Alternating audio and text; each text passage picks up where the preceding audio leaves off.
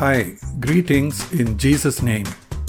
Pointers along the way are brief, Bible based messages I bring out, God willing, every Saturday, dealing with practical aspects of the Christian life. I hope they will be a blessing to you. You can visit my website at www.c-n-c.org for my articles and books.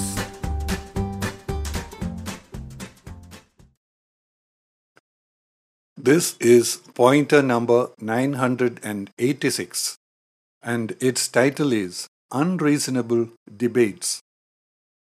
We know that for any debate to succeed, both sides should aim at reaching the truth. This means that both sides may have to concede some mistakes or wrong ideas and also accept new ideas from the other. But our fallen human nature is such that most people are only interested in telling others what they think and not in listening or learning from the others. Even when we watch some of the well known people debate theological issues, the sad thing to see is that when their turn comes, many times both keep saying what they had come prepared with. They don't seem to make any serious attempt to consider what the other has said, modify what they had wrongly assumed, and adapt to the truth. Another thing that happens when it comes to doctrinal issues in a church is that many people take a black or white approach. For example, someone says there should not be any use of musical instruments in the church because the New Testament does not directly ask us to use them. Then the church gets divided. One leader has a particular interpretation of a verse, and anyone who disagrees has a spirit of rebellion. We may think that these are extreme examples, but these show our fallen nature. A very common thing in discussions, especially on interpersonal matters, is that when one person says something, the other person catches on to one particular word and takes the discussion entirely in a new direction. In that process, they get completely diverted from the original subject. This is one way things turn into a quarrel and go out of control.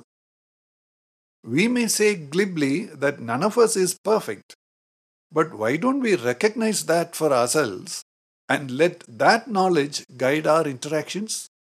But our selfish, sinful nature compels us to focus our attention on other people's faults and do all kinds of things to protect ourselves from realizing any of our own faults.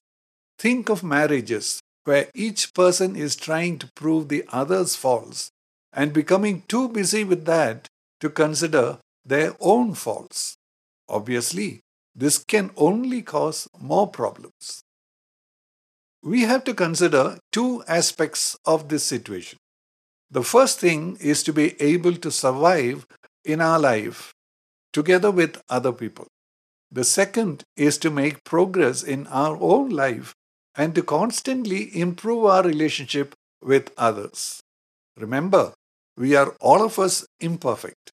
Just as others are causing us problems by the way they behave, we too are giving them trouble. But we can do very little to change others. We should be focusing on becoming better in our own personal life as well as in our interpersonal relationships. Colossians chapter 3 verses 12 and 13. So, as those who have been chosen of God, holy and beloved, put on a heart of compassion, kindness, humility, gentleness, and patience bearing with one another and forgiving each other whoever has a complaint against anyone. Just as the Lord forgave you, so also should you.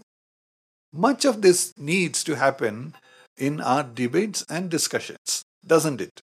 Let us be eager to learn.